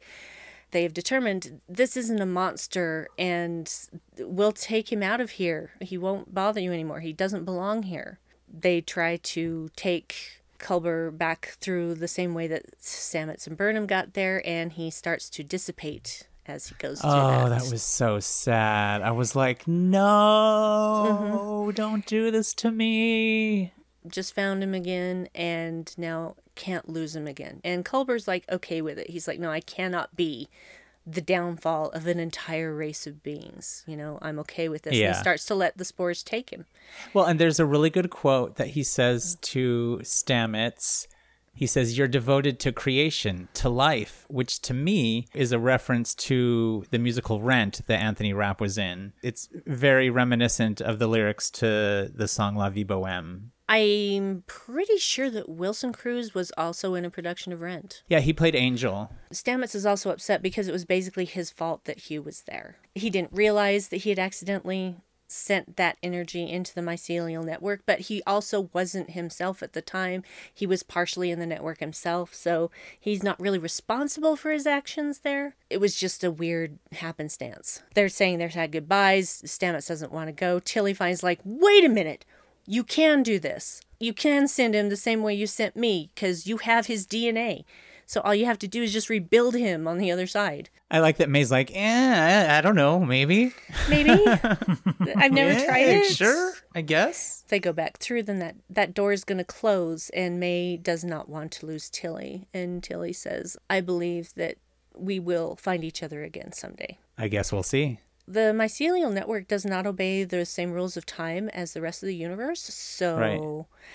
they could do that at any time. They get back to the other side and they're waiting and they're waiting and they're waiting and there's not going to be a Hugh and not going to be a Hugh And then there's Naked Hugh. Naked Hugh. Oh my God, what a beautiful human. Just, I mean, have Do you, you, think it's him? him? Do you think that the same that was him or a stand-in? I don't care because I know that he is very finely formed. I have seen him working out. Part of me thinks that it was a stand-in, but I don't know. I don't know. Let's ask him. Okay. uh, he's responded to me before on Twitter. Oh yeah. Let's ask him. Same. and Insta. This is not related to where we're at now, but there's a moment that I really like back to the Burnham Pike dynamic, and then going back to Burnham and Tyler. There's a moment in this episode where Burnham defends Tyler to Pike because, you know, Pike is meeting Tyler now. She's finding a way through her grief with that relationship. She's processing very well, considering everything else that is going on, especially with Spock. So, and Mm-hmm. oh, we get to see Admiral Cornwell again. Uh, She's showed up and has uh, showed them why Spock is persona non grata. They see this video. Oh, yeah. I did write in my notes originally, damn, Wilson Cruz's body, just damn. I wrote that note down. You see this look on Hugh's face where he's not sure if anything that ha- is happening to him is real, but suddenly he's back. Yeah. I'm so impressed with Wilson Cruz's acting Oh, he's he's fantastic. in this season. He did some really good work. I adore him anyway as a human. Seeing him having to go through this thing, and it makes perfect sense. You were dead, now you're not. You were experiencing things that literally mm-hmm. no human ever has. It, that must be so lonely. People just expecting you to fall right back into your life when there's there's no way you can do that. You can't just step back into everything as it was. You're different now. And we'll cover that in the second half of this retrospective. So, We get a Culber next snap number eight. oh yeah. Final as far as I know. I'm only halfway through the season with my rewatch, but this is number eight. This is also my favorite episode of Discovery. Sound of Thunder? I love this one, the one where they go into the mycelial network to rescue Tilly. Oh no, that's uh, Saints Oh, of Imperfection. Saints of Imperfection. Yeah. Sorry. I like that it takes a really big swing. We're dealing with a story that transcends death, and it's just amazing special effects with doing the half jump and how they treat that. It's very exciting. And the spores eating stuff. You get section 31 with the tractor beam and the whole idea of covering yourself up with bark and just emotionally relevant with, you know, finding somebody, wanting to bring them back and then not being able to. Yeah, this for me is my favorite episode so far. and Pike and Tyler are not getting along. I think that that's apparent. He he does not like Section Thirty One. He does not like that Leland. he has to work with him. He, Leland is an old frenemy, I guess. Is it? The Peter principle, I think it's called, when people fail upwards. Leland has hmm. that quality to me. Somebody who keeps screwing up He and does. keeps getting more and more responsibility. oh, responsibility. interesting. It happens Yeah. a lot. Yeah, it, it does, especially in an institution such as Section 31, where you have to be a certain kind of person to be able to do that work. Because if you're capable, they want you to keep you where you are so you don't get promoted. You have to be willing. If you're not capable and you're not useful where you are, guess what happens? You get promoted. That uh, explains a lot of uh, store Mm-hmm. managers that I have dealt with in my life in Yep. retail. Presidents. Not that I'm there anymore. but that too. Presidents too. Yeah, failing up. Certain Supreme Court justices. Chiefs of staff, heads of different department, Department Mm-hmm. of Education, heads, uh, housing and urban development. I'm sorry. I could keep going on, but we only have so much time. Yeah, don't don't be sorry. Okay, okay. Sound of Thunder. Oh my God, everything changes in this episode. My second podcast appearance. Ooh. I did a Yes. podcast for this episode with uh, on the Edge main show. Yes. The next signal appears. It's a red signal number three, and it's Kaminar. Coincidence? Obviously not. I don't think so. This, I mean, at this point, I absolutely believed that there was a reason for all of these signals and that it was all building up to something that we would understand later. On the live show, you were talking about Michael being the Red Angel. Weren't you already talking about that at this point? I was kind of down to it being either Michael or Spock, but we hadn't Spock, Okay. found Spock yet. And so once we, once we found Spock, I'm like, okay, I don't think it's Spock. And the the one that we saw in Kaminar was a little bit more hippie, like female form ish. Mm-hmm. yeah. Yeah, not hippie like '70s hippie, but like Not like peace. had some Peace hips. and love, peace and love. The suit itself, you know, creates a little bit of bulk as well. So, True, true. you know, and there's there's nothing wrong with a woman having hips. and we get a really good look at the Red Angel this time, and it's so anime. Mm-hmm. very anime. Just how its little metallic wings poke out, and it has that whole red aura to it. yeah, that's true. It's interesting because red is often used as a color for danger. Yeah. Human blood is red. Red is used for stoplights and stop signs and to communicate danger. You don't want to lose your blood. You don't want to be seeing red coming out of you. So when red shows up, you stop. You stop. That's a warning. It's it's how our primitive brains think. I never felt like the Red Angel was evil. Hmm. I even didn't though I knew very little about it. We're going back to Kaminar, and uh, yeah, the Baul are not happy that they're there, but they don't really communicate with Discovery when they arrive. Saru wants to go down with Michael. Pike is trying to talk him out of it, and Saru is getting upset at that.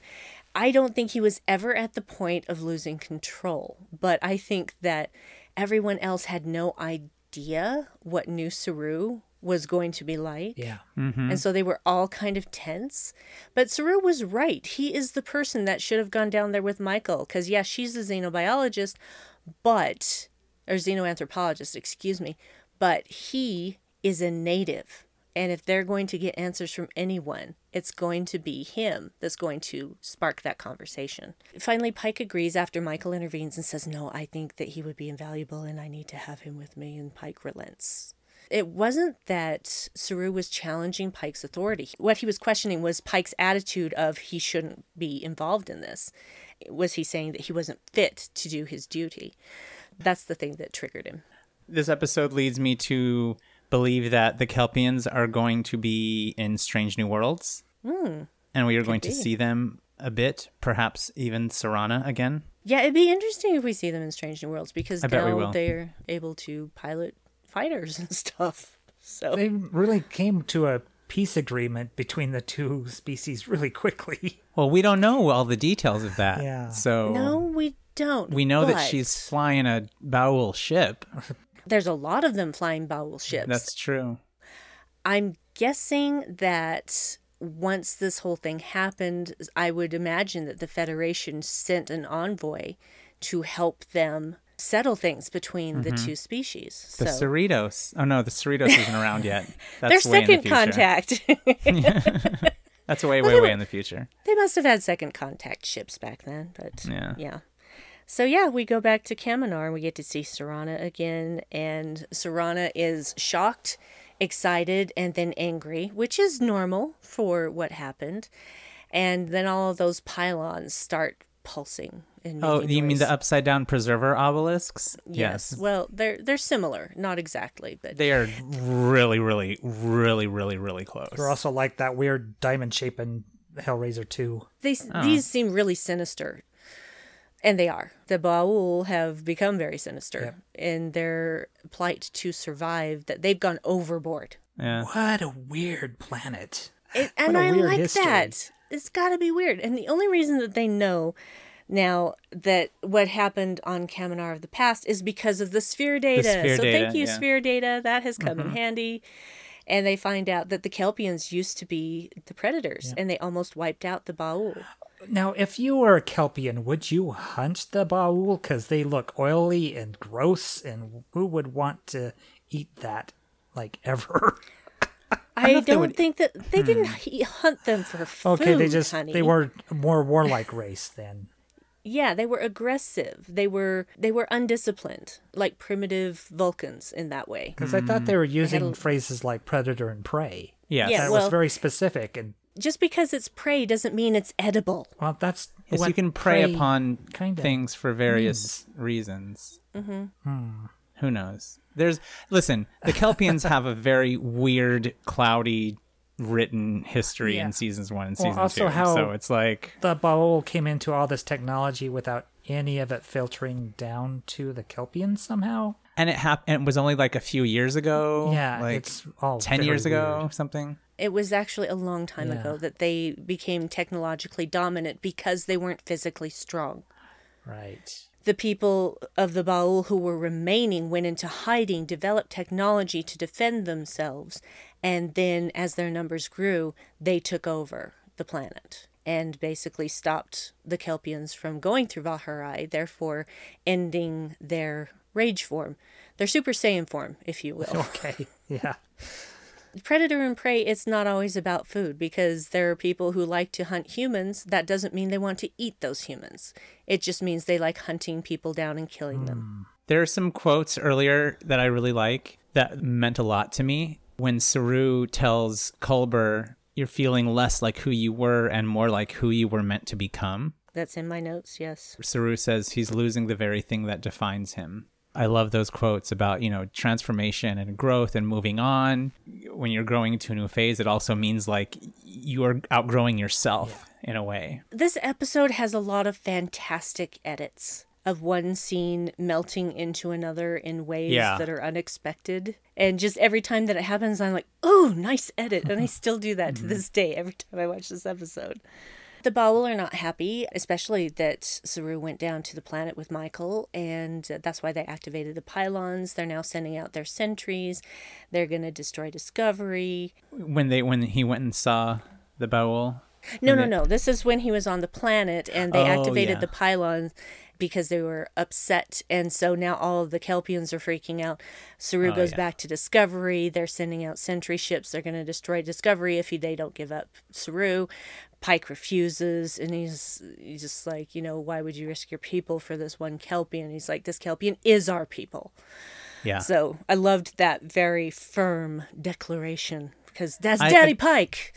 Again with all Mm-hmm. for one, one for all type of situation. Saru decides on his own that he's going to transport down. Michael tries to stop him. Well, he yells at the cute transporter operator that I talked about in the last episode. Yeah, she, he looked just tells him to get out. His name's Michael Ayers. I believe that's how you pronounce his last name. He's really good looking. Mm-hmm. And I like some of his pictures on Instagram, and he likes some of mine back. So, hi, Michael. He's not Michael. listening. maybe you never know. Uh, Michael shows up to stop him. She pulls out a phaser and she's like, "Come down off the platform." And he's just stops and turns around and he goes, "Or what, Michael?" Oh, yeah. Saru's getting very dramatic. no, I like it when he's catty. I love catty Saru. Is, That's my favorite Saru is catty Saru. It's just like, don't judge me by what I was before. I'm not that pushover anymore. This is new Saru. Thing is, he was even catty when he was more mild mannered. He still had a bit of a Sometimes. passive aggressive quality to him. It was a different kind of catty, and it usually only related to Michael. Yeah. Yeah. So Now, because Saru, his jealousy. now we just don't give a fuck. Saru don't Yeah. give a fuck. he, he, he gives zero fucks. Absolutely. He gets on the transporter and he's down on the planet surface for all of like two seconds, and then he's He beams into the Discovery transporter room. He just disappears. He disappears from the sensors. They can't figure out where he went. And all of the sentry ships withdraw. Now there comes the challenge of trying to figure out how to get Saru back and trying to just freaking find him. But in the meantime, we get to see a Baul. Looks a lot like Armus. Not the same species. Not even remotely looks like Armus to me. Not I mean, even he's black little. and oozy. So he's pretty black similar. and wet. Just he's wet. He's not. He doesn't look like tar like Armus did. And Armus was also this weird humanoid shape where this being has very defined features, like those really long fingers that really just creep me out, and the red eyes. It's like Iggy Pop It covered because in the actor Javier Botet has Marfan syndrome, so his limbs are elongated. Like his, it's it's physically Mm. what he looks like. He's been in a lot of movies, and it's really really interesting. the voice Ugh, is Creepy. so creepy because it's almost like a whisper, but it's so sinister Yeah. and it's echoing. And even after they're done speaking, you still hear things afterwards, and it's just creepy. They have red glowing eyes. yeah, that's weird. Red glowing eyes freak Brandi out because Brandi was traumatized by Cylons when she was very young. And has continued to be traumatized by anything with red eyes. Thank you, Maximilian from the Black Hole. Thank you, Terminator in 1984. Really appreciate all those red eyes. Please stop doing that. It's horrifying. And uh, so the Baul basically tells Saru, "You don't even know what you are." They Oh, they yeah. told him that when he was still on Discovery, and he you don't know what you are transported Siranna in to, to punish her as well. Saru is ready to defend her. The Baul makes a lot of threats, disappears back down into the whatever. It looks more like water, but it's kind of uh, sticky. Like I, I'm gonna guess it was Karo syrup with food dye in it, but I could be wrong. Then these uh, machines come flying in that are going to basically, I'm guessing, take genetic samples, scramble their brains, and then kill them. They're both pinned to walls, and these machines are about to drill open their faces, and Saru has had enough. so he just breaks free. Oh, I forgot that he uh, he fires uh, spikies at the at the Oh, yeah. Baul. because that's what replaced his uh, threat ganglia with spikies, spiky spikes. So it's now an attack instead of just a warning. Saru gets down, breaks Siranna free, manages to put together some things a la what we saw in The Brightest Star, and communicate with Discovery. They still can't pinpoint where he is. All of the pylons have been activated and are going to overload and destroy the rest of the planet. And Pike is pissed off. He has had enough of this mess. He is not going to let them destroy an entire race of people. They start firing on all of the different pylons, but they can't do it fast enough. Saru has already said you need to activate Vaharai on everyone at the same time. The information was in the sphere data because the, that's what happened to him. So they modify it so that it happens to everyone really fast, and he does warn Siranna that it is going to hurt. Siranna knew what was happening, but the rest of the planet didn't, and that had to have been terrifying. Yeah. Yeah. I'm assuming most of them made it out alive. they didn't show us any of them dying. Yeah. Or But, thinking uh, that they're going to die and to take themselves out to prevent the pain. Oh God. Pylons are about to overload. Discovery can't dis- destroy them fast enough, and all of a sudden, all of a sudden, we see this burst of red, and then we see this figure appear above the base, like right in front of the window where at the room where Siranna and Saru are, emits an EMP, and then just kind of lingers for a minute while Saru and Siranna stare at it, and then poof, it's gone. And then some more beautiful editing of seeing Siranna on Discovery and Saru asking her to stay. I love her, Hannah J. Spear. I think she's wonderful. She has to come back. She's such a good Star Trek actor. I love Siranna. She's just so happy that Saru has had this life and that he's alive and well and he's welcome to visit whenever he wants. But she can't stay there. Her place is with her people to help them through the situation. And Saru is very smart. He's like, Yes, you have to deal with our rage now, but we are okay. We're going to get through this. We don't have to respond the way our ancestors did. We are better than that. We can just become normal Kelpians, where we can just live like normal people. We don't have to have revenge. That's not going to solve anything. At the end of this episode, Michael decides that she cannot help Spock from Discovery and she needs to go home to Vulcan. Anything else you want to say about the sound of thunder and how awesome it is? No. I love getting that uh, closure for Saru because he was so upset about what had been done to his people and he is instrumental in freeing them and that has to feel good. All right, final episode Light and Shadows. Light and shadows. We finally get to see Spock, not in a video. of We him do, killing three and but he ain't right. He's not right. According to what Ethan Peck has said, this is the scene that he had for his audition. Oh, cool. He was told that he was an Andorian that was losing his mind. Oh, wow. Oh, that's awesome. He did not know he was auditioning for Spock. He knew it was Star Trek, but he didn't know it was Spock. Yeah, I could imagine the pressure for an audition knowing that you're replacing Spock. Oh, basically. yeah, Or right. not replacing, but playing that character, that iconic character. He had a really great final callback and then they contacted him and said okay like the mic wasn't working right. You're gonna have to come back and do it again. And he was like oh shit I had to do that again and so he did it again and then it wasn't too long after that that he got a text message that said welcome aboard mr spock Holy shit. That's amazing. and he sat down on a bench and cried for 10 minutes so Oh my god, that is Yep. amazing. Oh, I'm getting goosebumps. I also want Sarek's house. I love the house No that they live in. I think it's It's- beautiful. it's absolutely gorgeous Mm-hmm. the shuttle going into Vulcan was just mm, Yes. so visually stunning. Mm-hmm.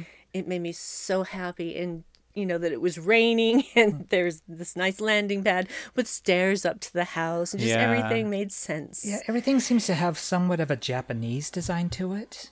I think there was even oh. like cherry blossom like trees. That kind of Japanese culture kind of fits the Vulcan, so it gives us something familiar to relate to. There's stuff going on on Disco, but we're going to cover the Burnham stuff first. This is where Michael confronts her mother, who is Okay. still ticked off and is telling Michael that she hasn't seen him. Uh, She's Sarek keeping is- secrets too. Yep. Yeah. Sarek is doing this particular Vulcan practice that is supposed to help connect with someone's souls, but it's not working. And Michael's like, "Mm, no, he's so disciplined. How could this not be working? And she can read Amanda's body language, and she finally just says, You have never lied to me. That's how I know that you're lying now.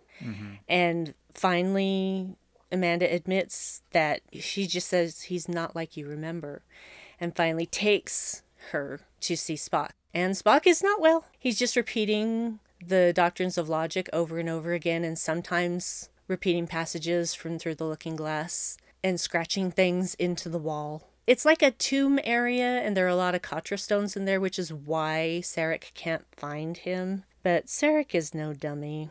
Yeah. And and Michael wants to take him to Starfleet Medical, and Amanda is adamant that there is no way. Yeah, I like when she says, "How dare you?" to mm-hmm. Sarek.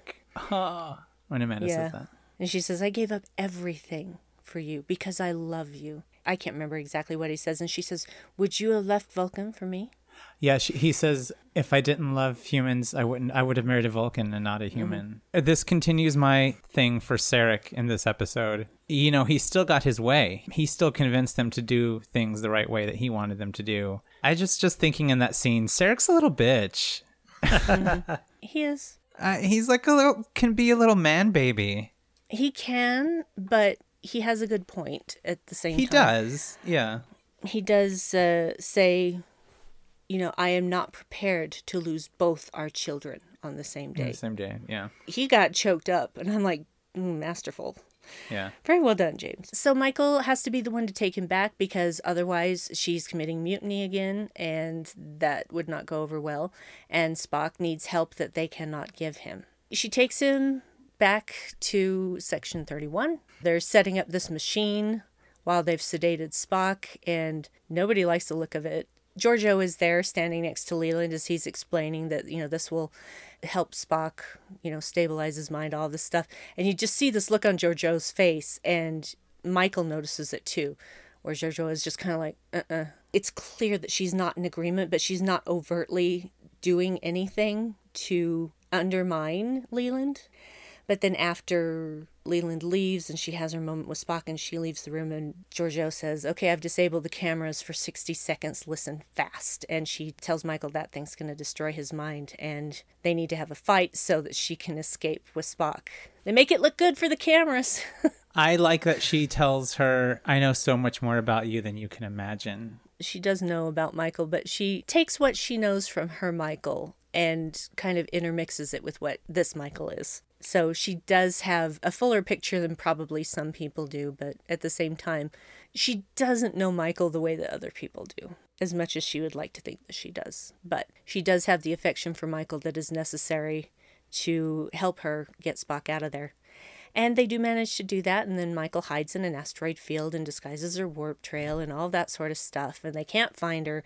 And now she's trying to figure out what is going on. She remembers that Spock has dyslexia and that the numbers he's been reciting over and over are backwards, feeds them into the computer, and the computer has found one match, and it's the coordinates to Talos. Talos 4. four. Oh boy. Now, on the other side of things, on Discovery, there is a weird kind of uh, time dilation happening where the Red Angel came through. So they're going to investigate it. And Pike decides he's going to man the shuttle, and Tyler's like, I'm going with you. Pike is just like, whatever, fine, just come. They get caught in time, basically. They send a probe out because they're trying to get readings, and they get sucked into this anomaly at the same time. And the probe shows up again, having some serious upgrades, and is trying to get into the shuttle. Yep, right out of the Matrix. Very much Matrixy, very much. Uh, And very Picard season one. Yeah, almost kills Pike. Ash saves Pike's life, and then Pike later saves his life. They can't get them out. They're arguing about the engines venting plasma, and that's a trick that Pike learned in the academy to show somebody where you are when you don't know where you are. And Tilly's meanwhile trying to find a way to get them out of there. She uh, determines, with the help of Saru, that Stamets exists outside of time because of the mycelial network and the tardigrade DNA. So they use him to find the shuttle. they transport him onto it, and he gets them out. And the shuttle, they blow it up because this probe is trying to access some information, but they can't figure out what. But before the probe is disconnected, this little pattern of three lights in a triangle blinks up on Airiam's screen a couple of times, and then you see that reflected in her eyes. And we know that red lights are never good. Unless it's the angel. Unless the Red Angel. And but red lights in somebody's eyes are never ah, good. Right. There's a really cool fade in this episode after the fight from the shuttlecraft into into the mm-hmm. engineering room. Like it's so cool. The nacelles from the shuttlecraft become like the top of the light and engineering thing. It's really Yeah. beautiful. Dissolves. Yes, a, Yeah. a lot of beautiful things in there. And thus Georgiou continues her takeover of Section 31. Mm-hmm. I think she's better for it than Leland is. He's done a lot of things wrong, and she knows about him. And she threatens him with that stuff on a regular basis. Yeah. It's like killing the wrong ambassador. Is that one of them? She didn't say killing. Ah. And she just says, would they be interested to know what you did to the wrong ambassador at such and such? So, where can people find you, Chris, when you're not doing this? Well, you can find me on Instagram and Twitter at CD Littlefield, and you can follow my other shows, Open Channel, which is a fan reaction podcast. We read and discuss your comments. That's at Open Channel Trek on Instagram and Twitter. And then I have an interview podcast called There Are Four Questions, and you can find us at Four Questions Trek, and that's the number four, not spelled out. Perfect. Dave, where can people find you? You can find me on Twitter at Dark Corner Cast, and if you follow long enough, I'll link to pretty much everything else I'm doing. You can find me at Brandywine12 on Twitter. I do some other podcasts on Holosuite Media, The Vedek Assembly about Deep Space Nine, and Boldly Go about Strange New Worlds. I do two live shows, The Unready Room on Friday nights at 7 Mountain Time on uh, Kurt Ratz Productions YouTube channel. That's Dan Gunther's YouTube channel. He's fantastic. And Infinite Trek, which I do currently on Saturdays at 12 p.m. Mountain Time on Twitch on the Outpost 13 channel, and that's released as an audio podcast on Tuesday on Trek Geeks. I do that podcast with Dave called Dark Corner Podcast, and I do a solo podcast called Head Cannon, and you can find those at darkcornerpodcast.com. Thank you for bearing with us, and join us for the second half of our season two retrospective next week so that you too can see what the future holds.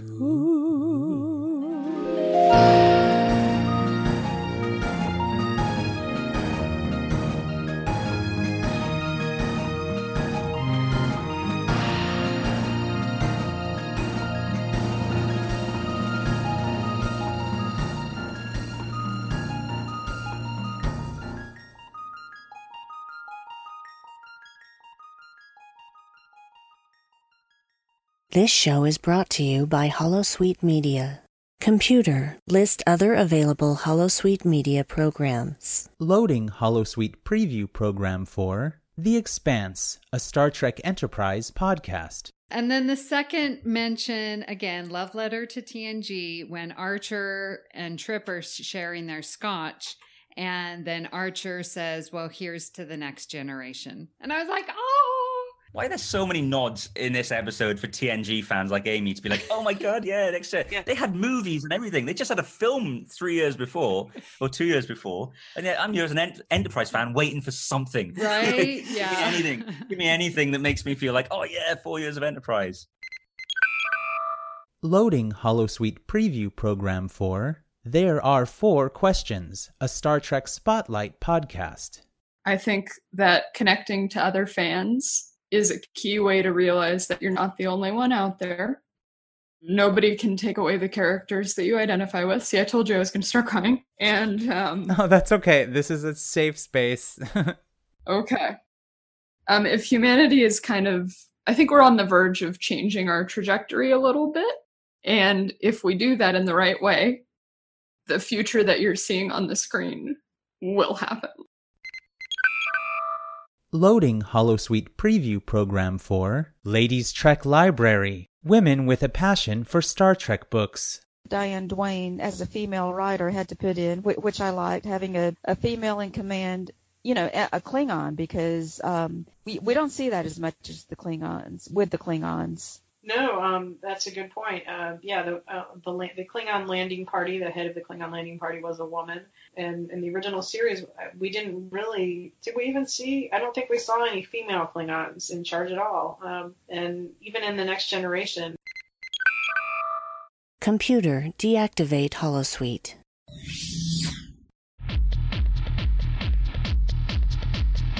Whatever May wants, they don't know what May wants Whatever May wants, they don't know what May wants.